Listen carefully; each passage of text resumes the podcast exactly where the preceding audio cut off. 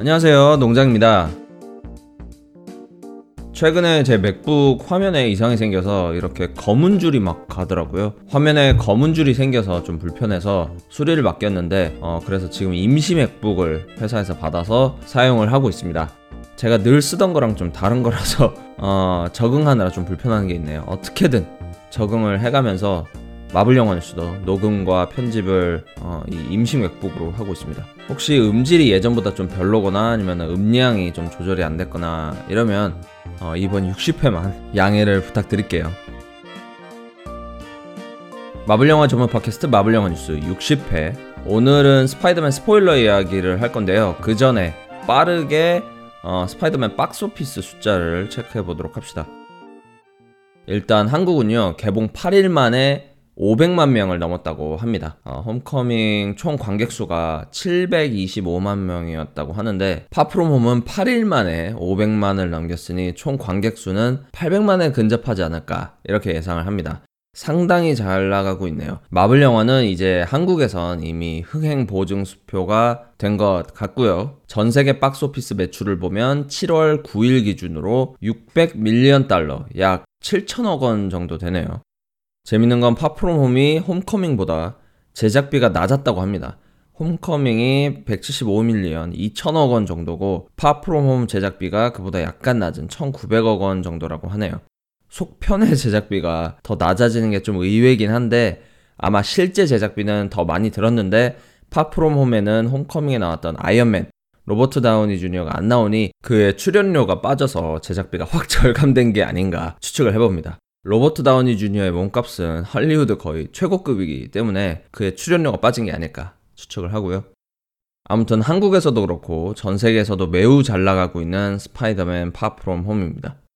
자, 박스오피스를 살펴봤으니 여기서부터는 스파이더맨 파프롬 홈 스포일러 가득 담은 이야기를 할 건데요. 스포 싫으신 분들은 여기서 멈춰주시고 영화 보신 후에 다시 들어주세요. 스포일러가 있습니다. 주의해주세요. 일단 피터와 MJ 간의 연애 이야기부터 해볼게요. 지금까지의 다른 스파이더맨의 MJ와는 확연히 다르다고 생각한 게 성격도 좀 괴짜이면서 스파이더맨의 어, 스파이더맨의 정체를 알았을 때 그렇게 놀라는 기색이 없었다는 거예요. 오히려 반신반의하면서 찍었는데 맞췄다라고 좋아했죠. MJ 진짜 괴짜 같으면서 매력 터지는 것 같습니다. 그리고 미스테리오. 지금까지의 빌런처럼 능력이 있거나, 어, 파워로 주인공을 밀어붙이는 게 아닌 순전히 속임수로 교묘한 시나리오로 어, 전 세계와 피터를 속이, 속아 넘기는 그 수법이 너무 신선했습니다. 게다가 빌런 한 명이 아니라 팀을 짜서 어, 사기극을 벌인다는 게 어, 시빌워의 빌런 지모도 파워 없이 계획과 작전만으로 싸우는 빌런이긴 했지만 지모와 다르게 역시 팀을 짜서 사기극을 펼친다는 게 그게 너무 신선했어요. 물론 그냥 사기꾼 캐릭터라면서 싫어하는 사람도 있더라고요. 그리고 미스테리오 팀에 과거의 마블 시네마틱 유니버스 인물들이 있는 것도 신선했죠. 그 아이언맨의 불쌍한 과학자 오비다이아가 토니 스타크는 동굴에서 긁어모은 쓰레기로 아크리액터를 만들었는데 넌 왜 못해? 전 토니 스타크가 아니거든요. 하던 그 불쌍한 과학자가 미스테리오 팀에 합류했을 줄은 정말 꿈에도 몰랐습니다. 아주 즐거운 서프라이즈였어요. 이런 과거의 까메오들을 계속 데려오는 것, 팬 입장에서는 전 대찬성입니다. 다음은 타노스의 스냅으로 모두가 먼지가 된 사건에 대해서 부연 설명이 나왔었는데 한국어 자막에선 어떻게 번역되는지 모르겠어요. 그런데 영어에서는 공식 용어로 블립이라는 단어를 쓰더라고요. 전 인류의 50%가 먼지가 된 사건, 블립. 사전에서 뜻을 찾아보면 반짝임, 모니터 화면이 삑하고 깜빡이는 것. 요 정도로 해석이 됩니다. 보통 사람들이 이 사건을 인피니티 워나 엔드게임에서 보고 스냅이라고 이야기를 많이 하잖아요. 근데 얼마 전에 마블 인터뷰를 보니까 일반 시민들은 그러니까 어벤져스가 아닌 그냥 일반 시민들은 이런 전 지구적 현상이 왜 일어났는지 타노스 때문인 건 알겠는데 정확히 그가 뭘 한 건지 모르는 사람도 많다. 이렇게 얘기를 하더라고요. 그래서 스냅이 아니라 그 행위, 그 타노스가 했던 행위, 스냅이 아니라 어, 사람들이 느꼈던 그 현상, 블립, 깜빡하는 순간에 사람들이 다 사라진 거, 그리고 깜빡하는 순간에 사람들이 다 돌아온 거. 이 현상으로 이름을 붙인 것 같습니다. 뭐 마블에서 나중에 갖다 붙인 건지 원래 그랬는지는 모르겠지만 어쨌든 공식에선 스냅은 사건이 일어난 원인, 블립은 사람들이 느꼈던 그 현상, 그 현상을 묘사하는 이름. 이렇게 보면 될 것 같습니다. 다음은 이디스 이야기를 해야겠죠.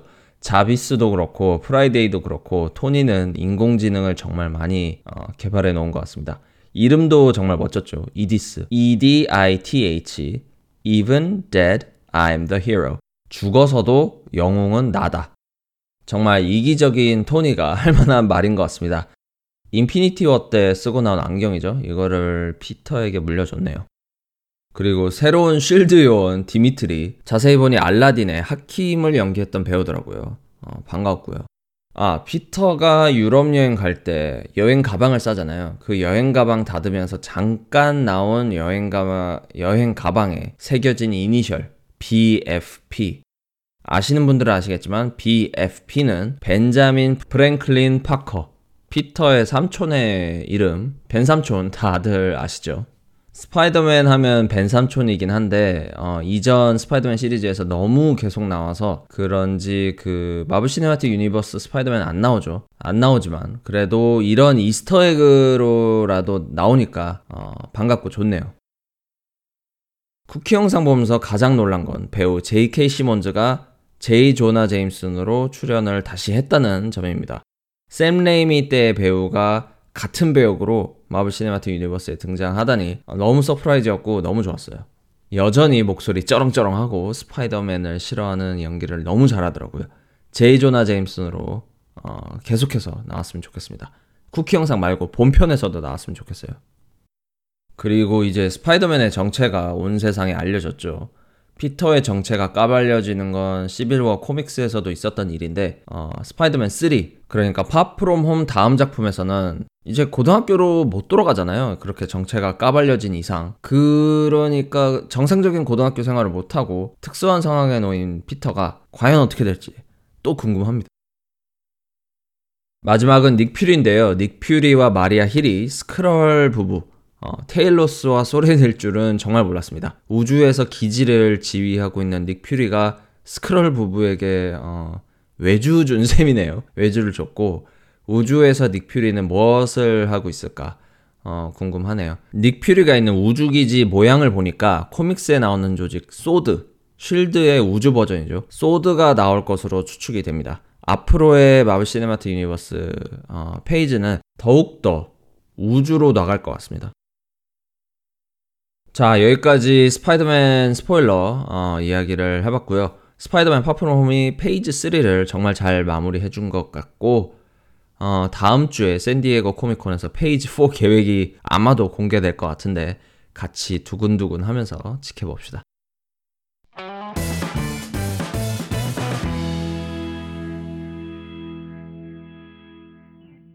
스파이더맨 파프롬 홈 어, 재밌었는데요. 역시 이럴 때일수록 걱정도 함께 올라오네요. 작년에 스파이더맨 유, 뉴 유니버스도 그렇고 이번 파프롬 홈도 재밌고 다 좋았는데요. 소니가 앞으로 스파이더맨 영화를 더 낼 예정이거든요. 속편도 그렇고 스피노프 작품도 더 낼 텐데 스파이더맨이라는 브랜드가 부디 지겹다라는 인상이 붙지 않기를 바랄 뿐입니다. 물론 헐리우드의 사장들과 프로듀서들이 뭐 알아서 잘하겠지만 부디 스파이더맨 영화를 보고 어, 사람들이 또 스파이더맨이야 지겹다 지겨워라는 이야기가 나오지 않았으면 합니다. 그런 이야기가 나오는 순간 프로젝트에 딱 제동이 걸리거든요. 저는 팬으로서 스파이더맨 작품이 더 많이 나왔으면 하는 바램이지만 일반 사람들도 그렇게 느낄 수 있도록 소니 측에서 완급 조절, 그 타이밍 조절을 잘 해줬으면 합니다.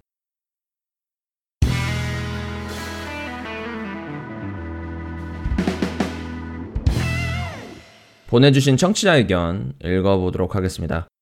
팟빵의 마블매니아님. 네, 농장님. 스파이더맨 선풍기 맞아요. 핸드폰 거치대랑.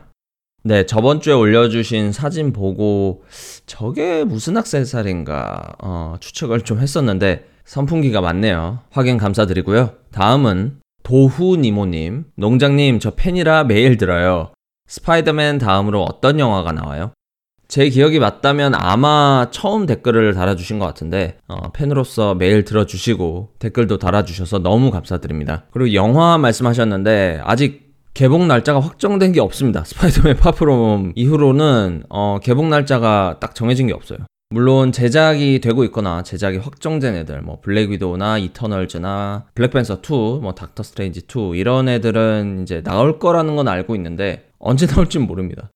그래서 지금 2019년에 남은 6개월이 어, 마블 영화가 없을지도 몰라요. 물론 중간중간 드라마가 몇 개예정되어 있긴 하지만 그건 드라마고 영화는 어, 다음 주에 이제 열리는 샌디에고 코미콘에서 발표하는 소식을 좀 들어봐야 될 것 같습니다. 마지막 댓글은 유튜브의 SS님 큐티 뽀작한 스파이디를 보면서 오구오구 귀여워라 하는 느낌으로 봤어요.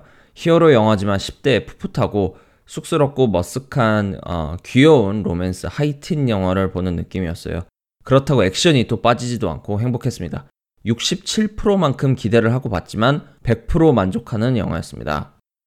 맞습니다. 그 10대 풋풋하고 어색어색한 그 로맨스. 저도 그게 너무 좋았어요. 그게 너무 좋았고, 둘이 MJ랑 피터랑 둘이 같이 있을 때 어색해서 도대체 뭘 해야 될지 모르겠는, 몰라서 막 안절부절 하는 그게 너무 풋풋해서 좋고, 마지막에 런던에서 싸우고 나서 전투를 끝내고, MJ와 피터가 서로의 마음을 확인할 때. 저 그때 너무 감동이었어요. SS님처럼 저한테도 기대했던 것보다 더 재밌었던 영화였던 것 같습니다.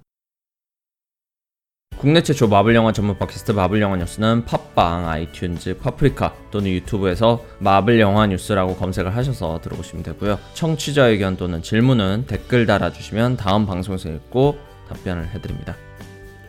다음 주엔 또 어떤 마블 관련 영화 뉴스가 나올지는 뭐 전혀 모르겠지만 전혀 감도 안 잡히지만 마블 관련 뉴스야 뭐 매주 있으니까 다음 주에 또 즐겁게 이야기를 나눠보도록 합시다. 그럼 다음 주말에 61회로 돌아올게요. 감사합니다.